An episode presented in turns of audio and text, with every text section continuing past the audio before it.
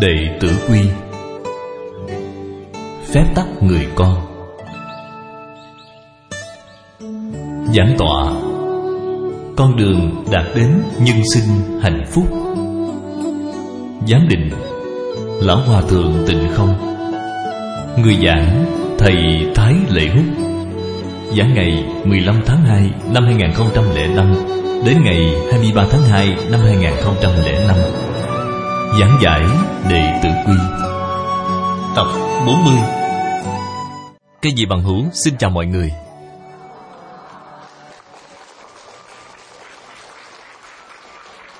Chúng ta đã giảng đến Gần người nhân, Tốt vô hạn.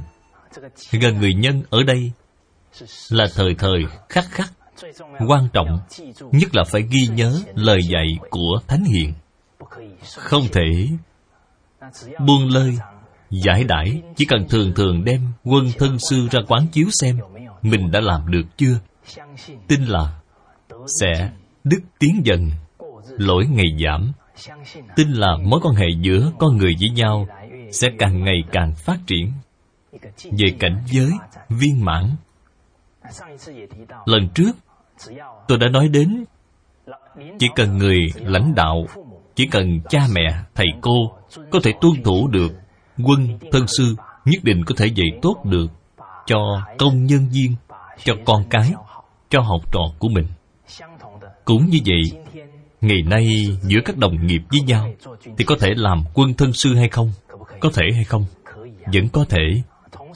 Giữa đồng nghiệp với nhau, chúng ta đều có thể tuân thủ quy tắc của công ty, lấy thân làm gương cho họ xem. Đây chính là tác chi quân, tiếp đến giữa đồng nghiệp với nhau thường thường quan tâm, chăm sóc lẫn nhau.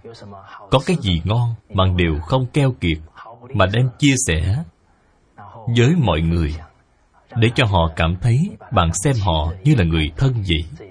Đây chính là tác chi thân.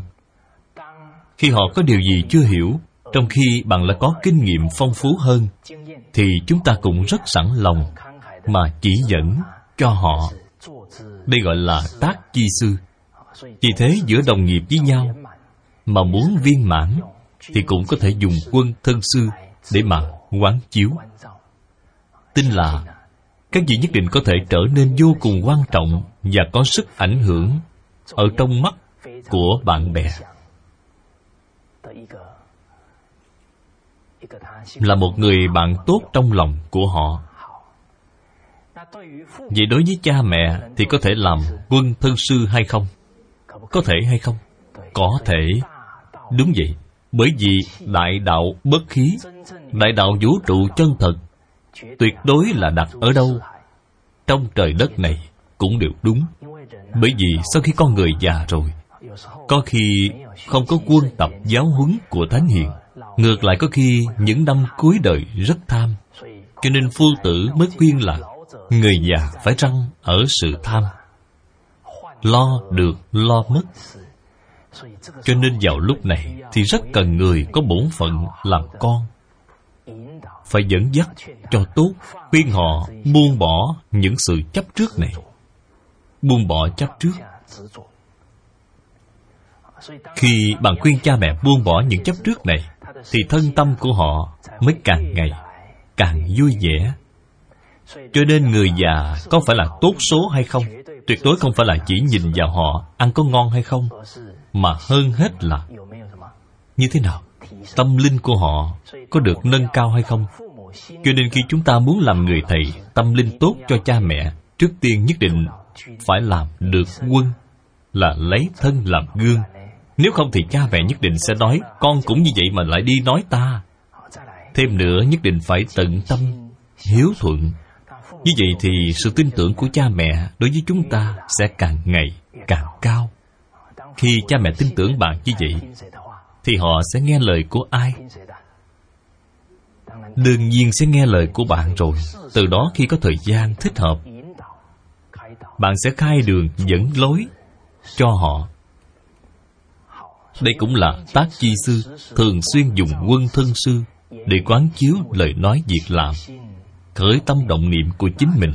Đó chân thật là thời thời, thân cận giới nhân đức, thân cận thánh hiền.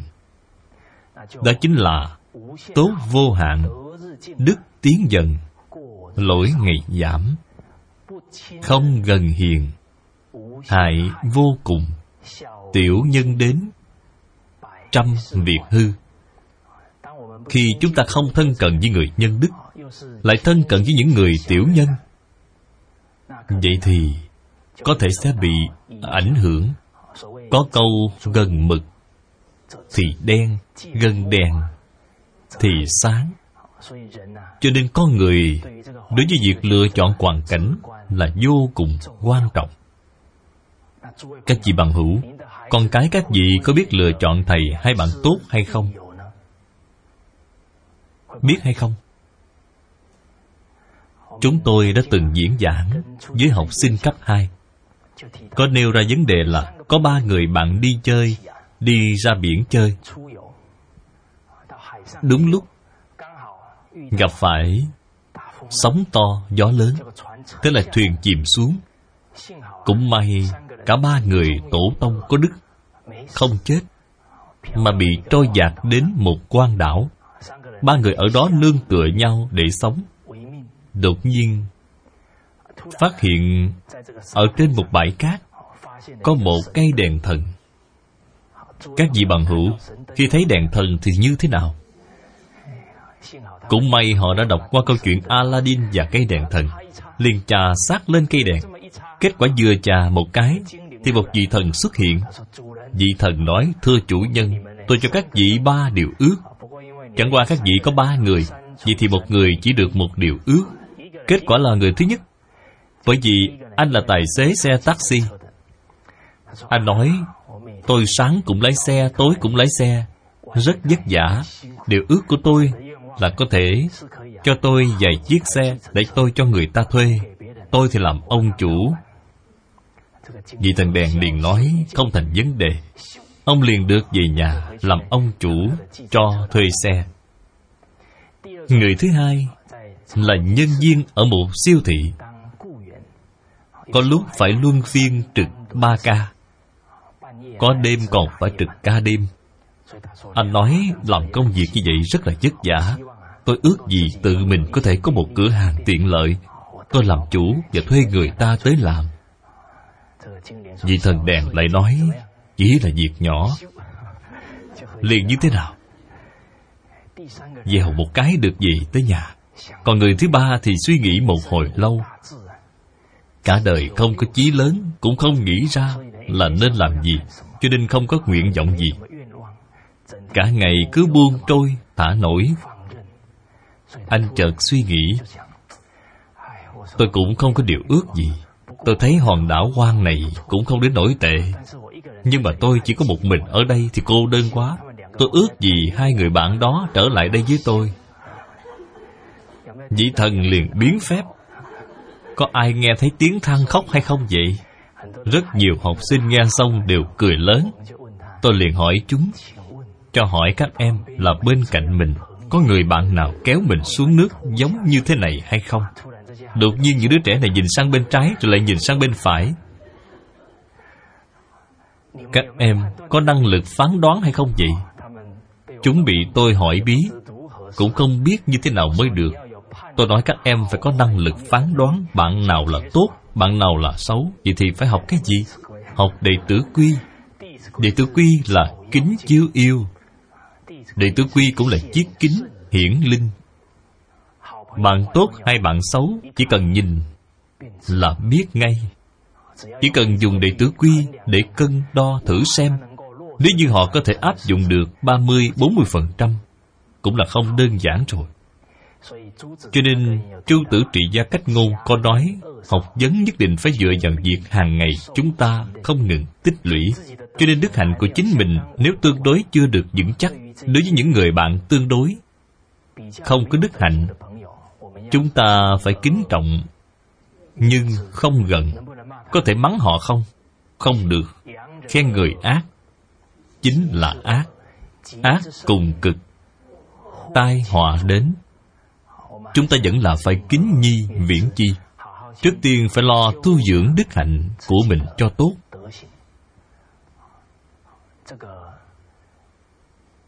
Kẻ tiểu nhân bên ngoài thì dễ đề phòng, nhưng kẻ tiểu nhân trong nội tâm thì như thế nào? Khó đề phòng. Vì vậy chúng ta không thể tiếp tục nhận giặc làm cha hiện tại phải hạ quyết tâm, quyết định không làm loại việc như vậy. Chúng ta đã nhận chặt vì làm cha vậy. Giặc phiền não. Phiền não tập khí. Nó có lợi hại hay không? Rõ ràng không muốn nổi giận mà nó lại đến. Rõ ràng không muốn tham mà nó như thế nào. Nó lại nổi lên. Cho nên, tôi đã nói với rất nhiều bạn bè, giống như chúng ta đang giác một bao rác rõ ràng là biết nó hôi thối ngút trời, đã mang giác mấy mươi năm, đột nhiên có người nói với chúng ta, bao đó là bao rác, nó không có lợi ích gì với bạn hết. Thật chỉ sao? Nhìn lại quả thực đều là rác. Đột nhiên lại nghĩ, nhưng mà tôi cũng đã ở cùng với đó suốt mấy mươi năm rồi, tôi lại không nỡ bỏ nó đi. Cứ ở đó mà đắn đo. Cho nên phải quan tâm vi yếu, nghĩa là luôn luôn quán chiếu tâm của chính mình. Có không cung kính hay không? Có tham hay không? Có lười biếng hay không? Có không từ bi hay không? Một khi nhìn thấy bọn giặc này, thì lập tức như thế nào? Sửa đổi tuyệt đối không để cho nó tiếp tục dùng dãy. Như vậy thì có thể thật sự đuổi tiểu nhân đi khỏi triệt để. Chúng ta tiếp tục xem phần thứ bảy là có dư sức thì học văn. Chúng ta đọc qua kinh văn một lần. Không gắn làm, chỉ học văn, chỉ bề ngoài. Thành người nào?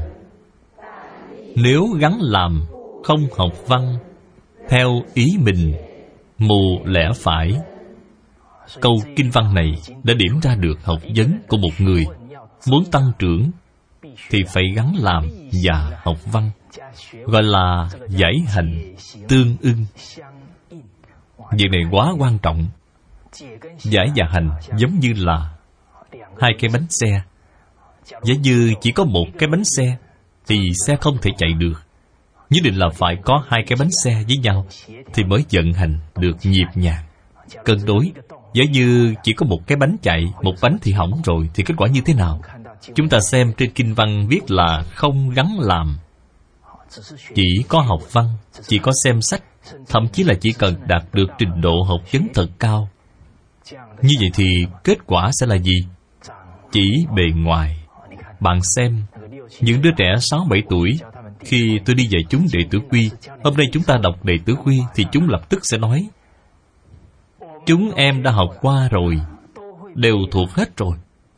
Thì đầu của chúng sẽ ngẩn như thế nào? Cái gì xem ngạo mạn có cần phải học hay không? Tự nó sẽ đến. Cho nên phải cẩn thận khi bắt đầu. Nhất định phải khiến bọn trẻ biết được, học vấn là nhất định phải làm được. Phải nỗ lực thực hiện, nếu không thì sẽ chỉ bề ngoài. Tôi đã từng xem qua một bài báo một học sinh chuyên giỏi, nhưng có một đời sống như trẻ thiểu năng. Vì sao học lực cao như vậy, đọc sách nhiều như vậy mà kết quả là không biết cách làm người? Bởi vì những loại sách này dùng để làm gì?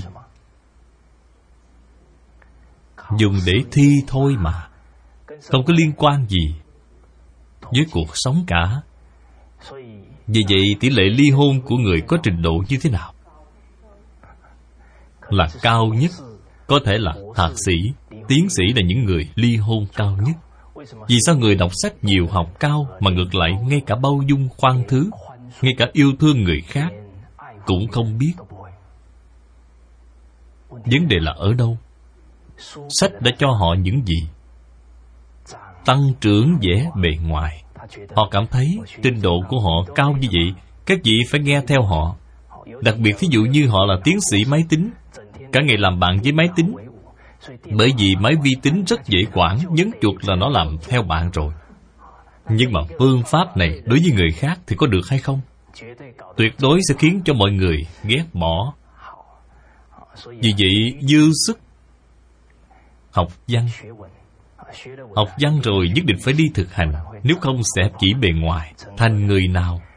Nếu gắn làm, họ cũng rất chăm chỉ chỉ cần nghe một câu thì họ làm một câu.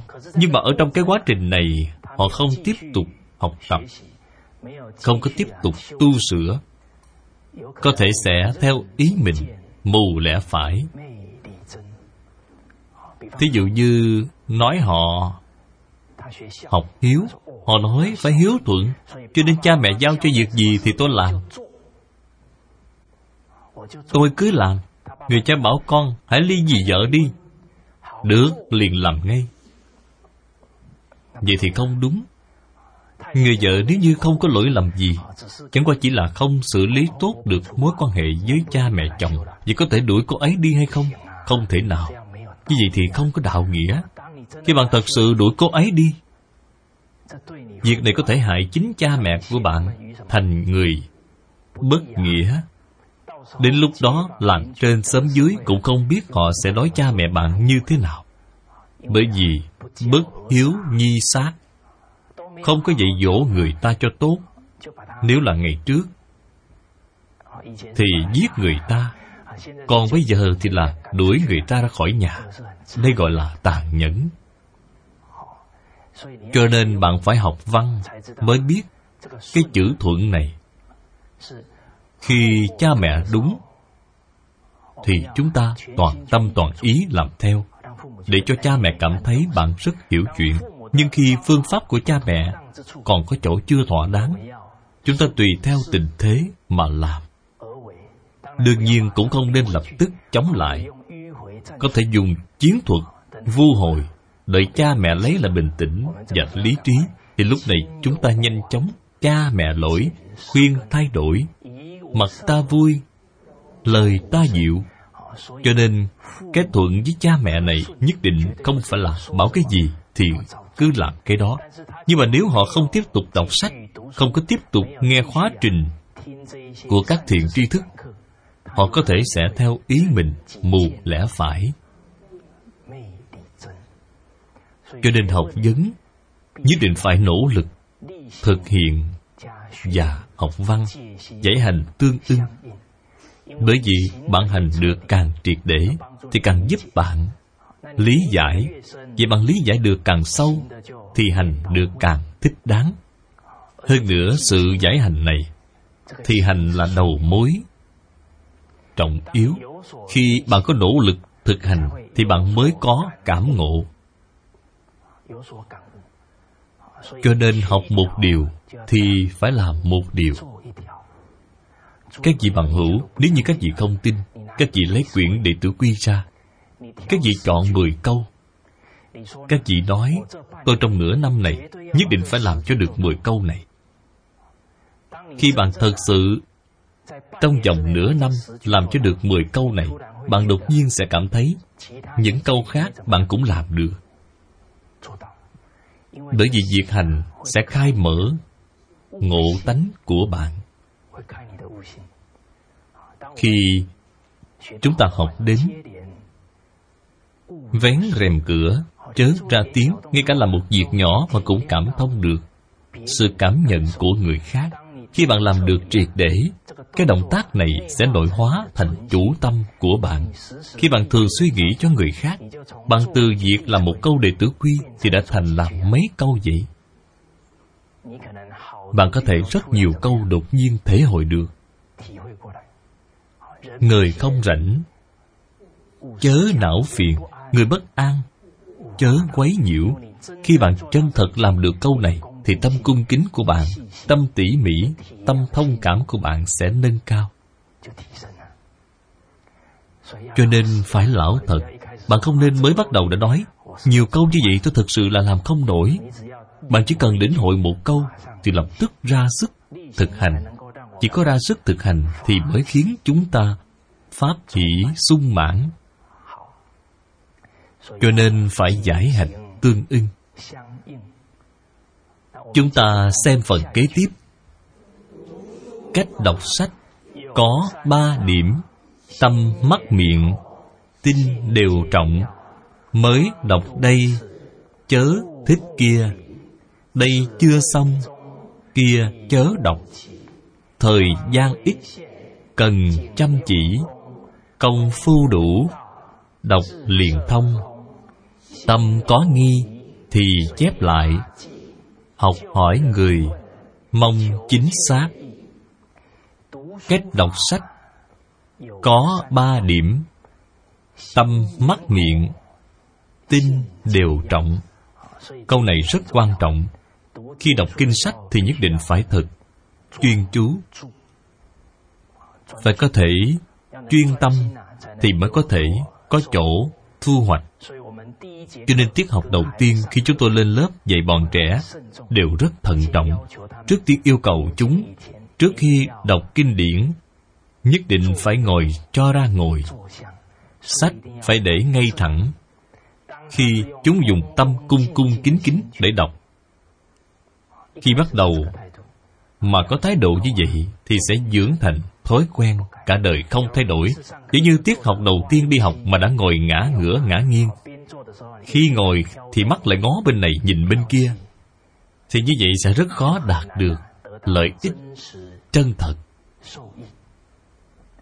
Chúng tôi đều nói với các em, quyển đệ tử quy này từ đâu mà có? Nói với chúng là, dựa vào giáo huấn của khổng lão phu tử mà biên soạn ra. Hơn nữa còn do lý dục tú lý phu tử thời nhà thanh đã dụng tâm rất lớn. Từ phương diện cuộc sống đã đem chúng chỉnh lý lại. Cho nên quyển sách này thành tựu là không dễ dàng. Ngoài việc giúp đỡ này của những người xưa này ra, còn có cô giáo dương thục phương đã đích thân viết lại. Các em xem bài viết này rất nắng nót và tỉ mỉ. Chúng ta không học tập cho tốt thì sẽ có lỗi với những vị trưởng giả này ngoài việc cô giáo dương thục phương đã viết lại, còn phải vận chuyển từ rất xa về đây. Thì mới có thể được đến tay của chúng ta. Chúng ta phải trân quý cho tốt. Cho nên có một lần, có một em va chạm, rơi sách của một bạn khác, thì em lập tức cầm sách lên và phủi cho thật sạch cho nên cái này gọi là tiên nhập vi chủ.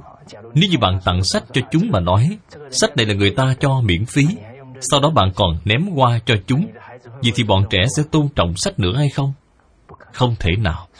Cho nên chúng ta đều phải dẫn dắt mọi lúc, luôn luôn lấy mình làm gương.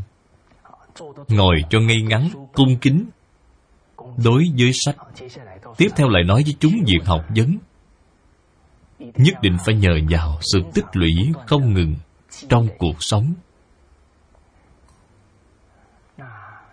Có một câu thành ngữ gọi là nước chảy đá mòn.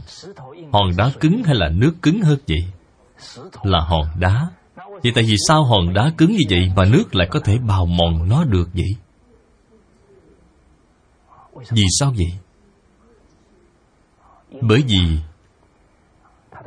nó không ngừng chảy và bào mòn. Hết lượt này tới lượt khác. Trải qua thời gian lâu dài thì có thể mày mòn hòn đá, dùng nhu để thắng cương. Cho nên việc nước chảy đá mòn này cũng giống như việc chúng ta cầu học vấn. Mỗi câu mỗi chữ đều phải thật chuyên chú, đọc nó cho tốt học nó cho tốt. Đến một lúc nào đó, thì học vấn của bạn có thể như nước, mài mòn được đá vậy. Cho nên đã nói với các em là cánh tay này của chúng ta, gọi là cánh tay nước chảy đá mòn. Từng giọt từng giọt khiến hòn đá bị mòn đi. Học vấn của chúng ta là, ở cánh tay này, không ngừng, chuyên chú chỉ cho ta đọc từng chữ một và được ta ghi nhớ lại hết, ta đều lĩnh hội được hết.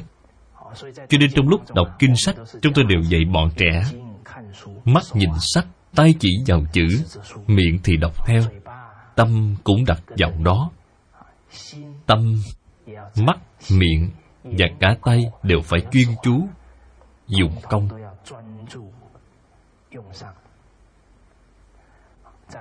Tiếp theo mới đọc. Đây. Chớ thích kia. Đây chưa xong. Kia chớ đọc. Hiện tại việc cầu học vấn cũng có một. Sự kiên kỵ rất lớn. Nhưng mà người hiện tại đều tham nhiều. Dường như cảm thấy nhiều thì nhất định sẽ tốt. Như vậy thì chưa chắc bởi vì nhiều thì sẽ loạn cho nên, ở trong lễ ký, học ký, có nêu ra một câu giáo huấn. Tạp thí nhi bất tôn, tắc hoại loạn nhi bất tu. Nghĩa là cùng một lúc cho học nhiều thứ, cũng không hề lo ngại liệu người ta có tiếp nhận một cách có chọn lọc hay không. Sau cùng nhất định sẽ học không tốt, thậm chí là sẽ cảm thấy không muốn học nữa các vị xem, hiện tại rất nhiều trẻ học một lúc. Ba, bốn môn năng khiếu. Đến cuối cùng kết cục như thế nào? Chán học. Cho nên việc học tập, việc cầu học vấn, thậm chí là học những kỹ năng của cuộc sống đều phải chuyên chứ không thể tạp cho nên thầy Dương học một môn thư pháp, Học hết 41 năm. Thầy Dương dạy thư pháp Chỉ mỗi nét đầu tiên Trong vĩnh tự bát pháp Mà cũng nhất định phải dạy học trò. Phải viết vài nghìn lần mới dạy tiếp động tác tiếp theo.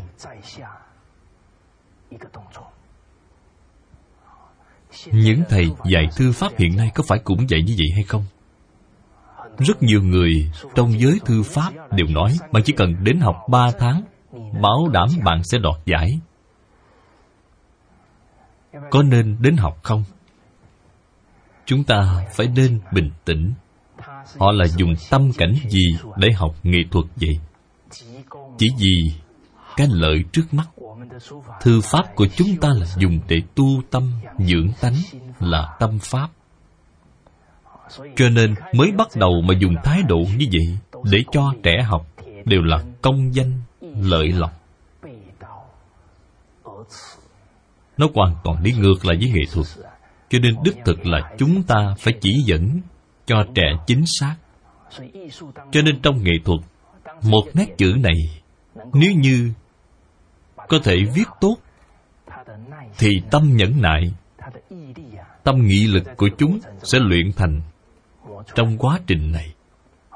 Mỗi một kỹ năng cơ bản đều sẽ có thể vun đắp một cách vững chắc. Một người khi nền tảng đã vững thì mới cầu đến sự phát triển. Mới không bị bại suy trở xuống.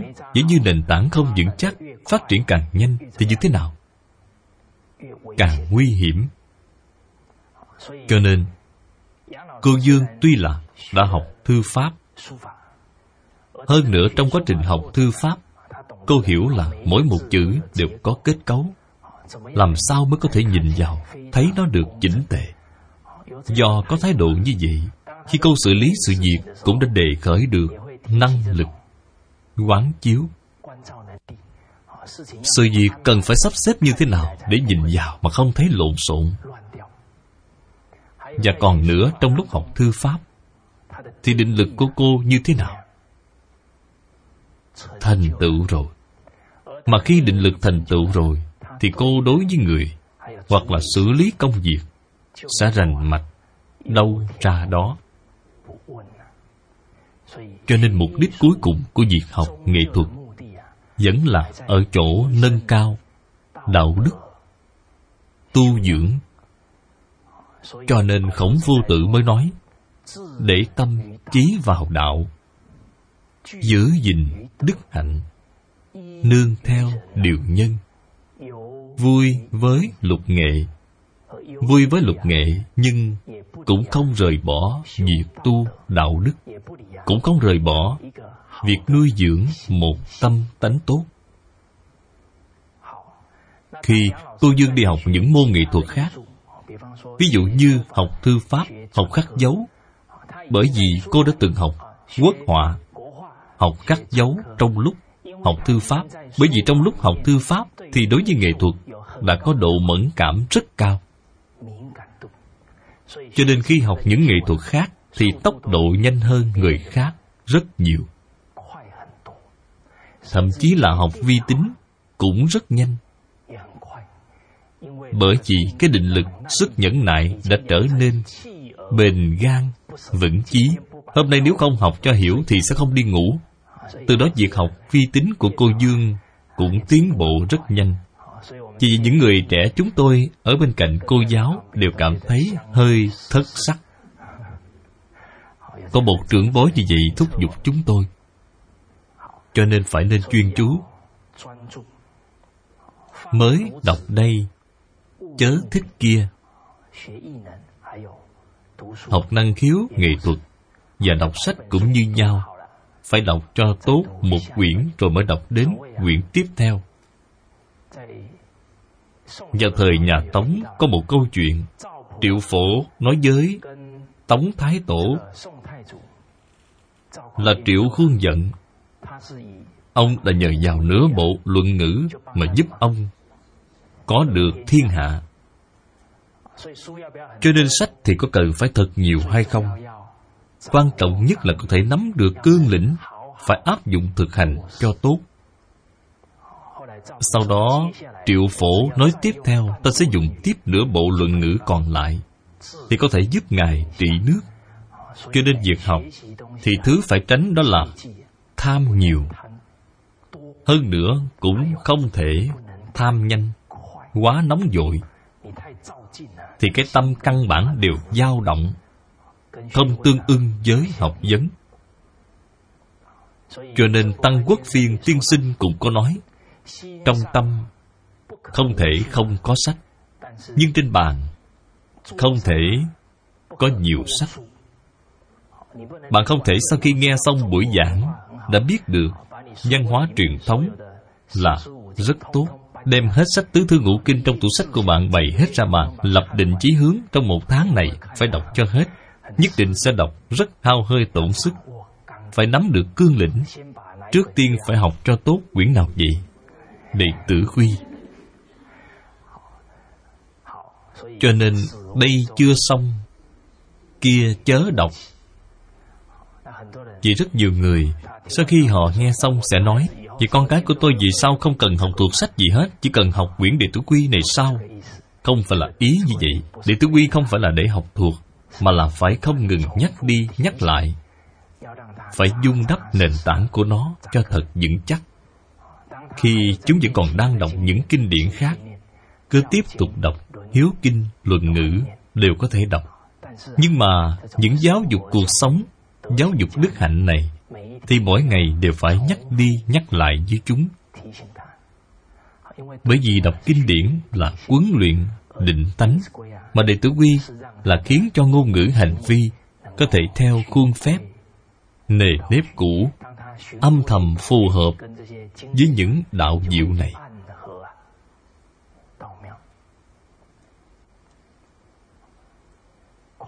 Thời gian ít, cần chăm chỉ, công phu đủ, đọc liền thông.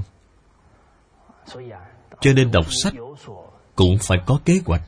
Hơn nữa, bạn cũng không nên sắp xếp quá vậy sẽ khiến bản thân nhiều áp lực thời gian ít cần chăm chỉ phải luôn đốc thúc chính mình dụng công một chút. Nhưng nếu như khi học tập mà ngủ gật thì phải làm sao?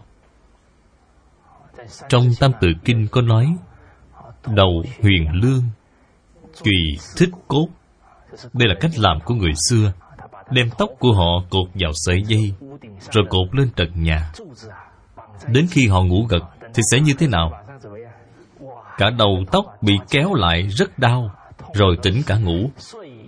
Một người học trò khác Thì lại lấy một vật nhọn Nếu như buồn ngủ Thì liền như thế nào? Đâm vào đùi của mình. Các chị đừng dạy con cái như vậy nhé. Đến lúc đó lại nói thầy thái dạy. Người xưa có cái quyết tâm như vậy. Đương nhiên trẻ con, bạn không thể để chúng làm bị thương. Bạn có thể dạy chúng, khi buồn ngủ thì hãy đi rửa mặt bằng nước lạnh. Có thể làm cho tinh thần tỉnh táo lại một chút. Hoặc giả là có thể đặt một bức tượng khổng tử ở trên bàn học của chúng. Vừa buồn ngủ một cái mà nhìn thấy khổng tử thì sẽ ngại quá, liền học tiếp. Phương pháp thì mỗi người mỗi khác hoặc là trong nhà có thói quen đọc sách rất tốt. Người thân đốc thúc nhắc nhở lẫn nhau. Buổi sáng, ai là người thức dậy trước thì mau gọi những người khác cùng thức dậy. Chúng tôi có rất nhiều thầy cô buổi sáng thức dậy liền mở đĩa đọc đệ tử quy để làm tín hiệu báo mọi người thức. Được rồi thời gian ít, cần chăm chỉ, công phu đủ, đọc liền thông. Khi chúng ta có thể giải hành tương ưng, có thể vốn dĩ cảm thấy đó là việc khó khăn, nhưng đều có thể giải quyết dễ dàng. Bởi vì có trí huệ, thì không sợ không có phương pháp hay. Tâm có nghi thì chép lại. Học hỏi người, mong chính xác. Cho nên việc học hỏi tri thức cũng là phải học cách hỏi như thế nào. Mà hỏi thì cũng phải hỏi cho đúng người. Hỏi cho đúng người, nhất định người đó cần phải tinh chuyên. Có câu, biết đạo lý thì có trước, có sau mỗi ngành học thì có nghiên cứu chuyên môn riêng. Có thể đến hỏi tôi cách nấu ăn như thế nào không?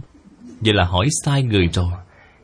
Nhưng có thể hỏi tôi cách nấu mì vì sao vậy? Bởi vì tôi đi đến hải khẩu một thân một mình, gọi là đàn ông không vợ, chỉ có một mình. Sống một mình, cho nên từ quét nhà đến giặt quần áo, lau nhà, nấu cơm, việc gì cũng phải tự mình làm trong quá trình làm việc đó, đột nhiên lao động mới biết cảm ơn. Nghĩ đến ai vậy? Mẹ của mình thật là vĩ đại. Còn khi nấu cơm, bởi vì mỗi ngày đều rất bận rộn, cho nên cần phải xem trọng, hiệu suất làm việc. Cho nên chỉ có thể nấu mì. Mỗi lần như vậy thì nấu nước sôi, lấy một ít rau ra, cắt rồi như thế nào? Toàn bộ đổ vào. Chỉ cần 20 đến 30 phút thì có thể nấu xong một tô mì. Bên trên là cho thêm một ít bơ mè vào. Chỉ như vậy thôi thì tôi đã thấy vừa lòng hả dạ rồi. Đó gọi là biết đủ thường vui. Cho nên ở đó một thời gian thì học nấu mì. Chẳng qua là vì sao? Có rất nhiều bằng hữu cùng ở chung để làm việc nên cũng không có mấy khi phải nấu mì ăn nữa. Mọi người đều giúp đỡ lẫn nhau. Cho nên hỏi thì phải hỏi cho đúng người. Rất nhiều bằng hữu, khi họ hỏi người ta thì hay hỏi những người có thể tán đồng với cách nghĩ của họ. Có hiện tượng này hay không? Rõ ràng tự mình không thể buông bỏ được. Sau đó lại đi hỏi những người hết sức chấp trước. Sau đó thì sẽ cảm thấy anh xem tôi có lẽ là cũng không có sai.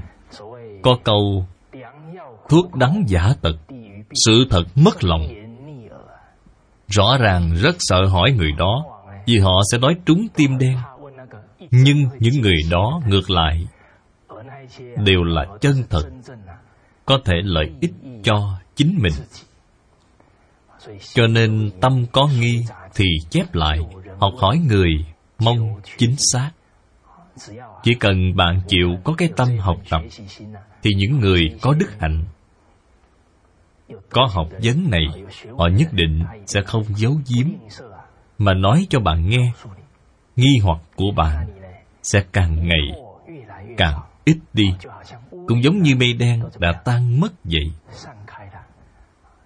tâm trí sẽ sáng suốt, trí huệ sẽ phóng quang. Cho nên là học hỏi người mong chính xác. Chúng ta tiếp theo xem đoạn kinh văn kế tiếp. Chúng ta cùng đọc qua một lần. Gian phòng sạch, vách tường sạch, bàn học sạch, bút nghiêng ngay, mực mài nghiêng tâm bất chánh. Chữ viết ẩu, tâm không ngay. Xếp sách vở, chỗ cố định. Đọc xem xong, trả chỗ cũ. Tuy có gấp, xếp ngay ngắn. Có sai hư, liền tu bổ. Không sách thánh, bỏ không xem. Che thông minh, hư tâm trí. Chớ tự chê đừng tự bỏ. Thánh và hiền dân làm được. Câu sau cùng rất là quan trọng.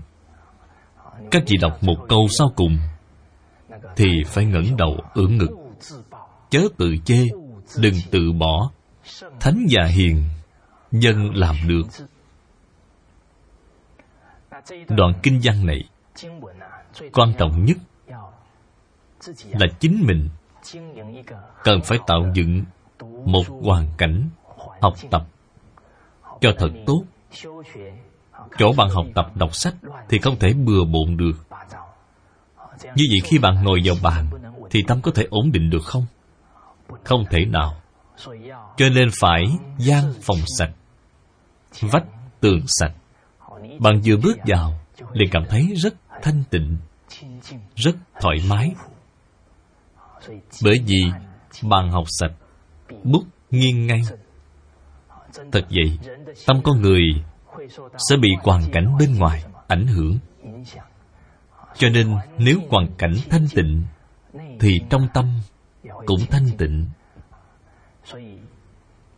Bàn học sạch bút nghiêng ngay tất cả những vật dụng đều có vị trí của nó.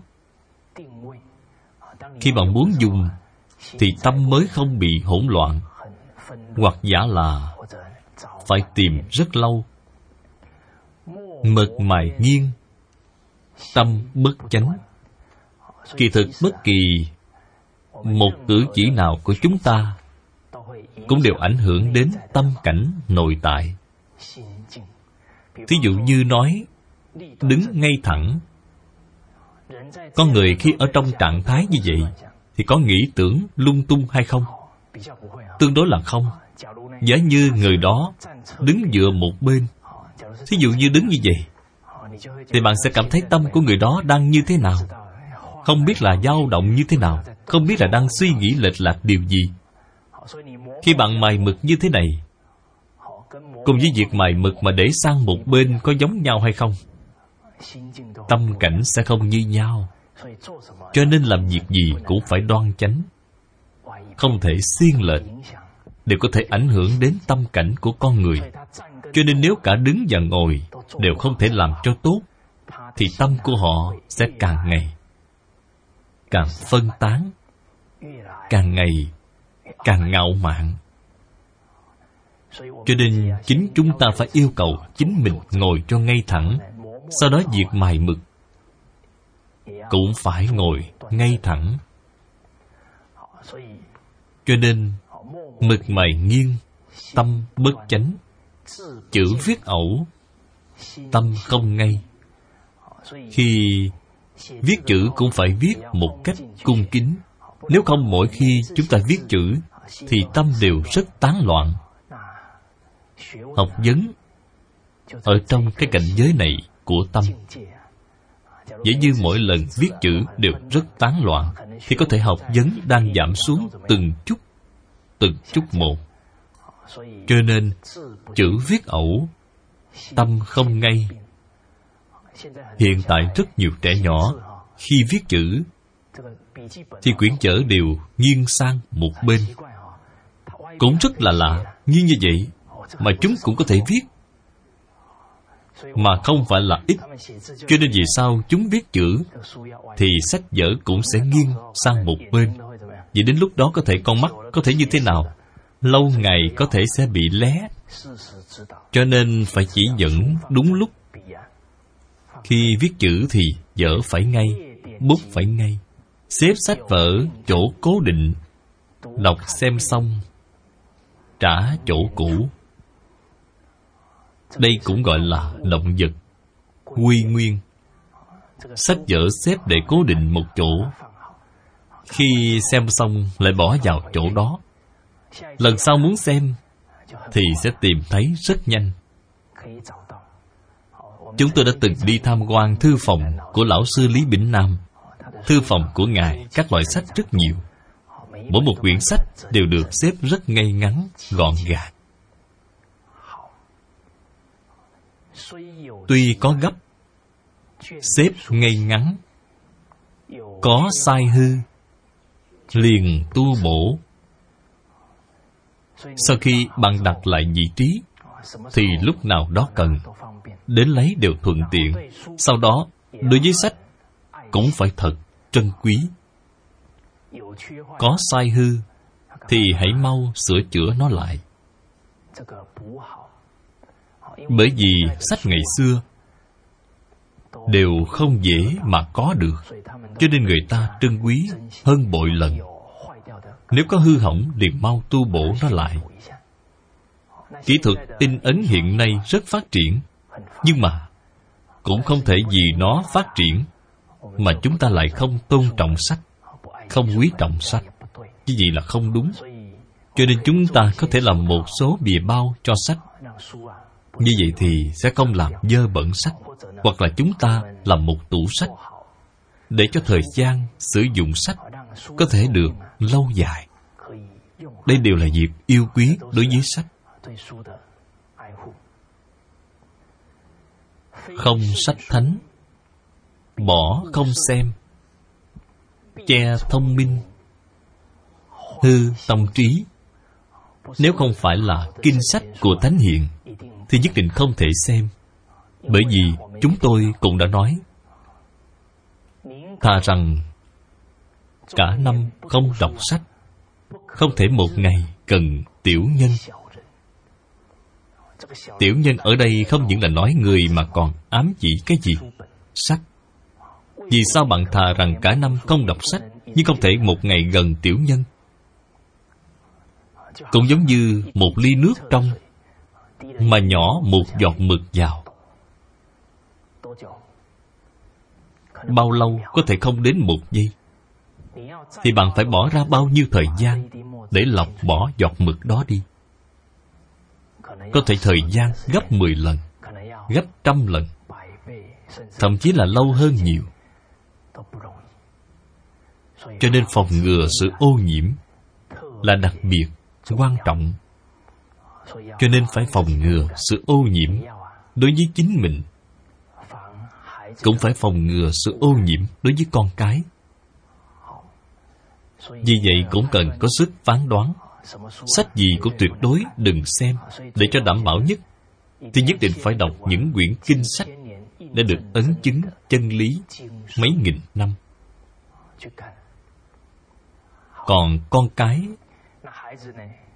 xem tivi thì tuyệt đối bạn phải giúp chúng tắt ngay.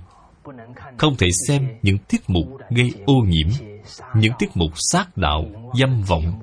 Vì này chúng ta phải làm cho tốt. Chớ tự chê. Đừng tự bỏ. Thánh và hiền dần làm được.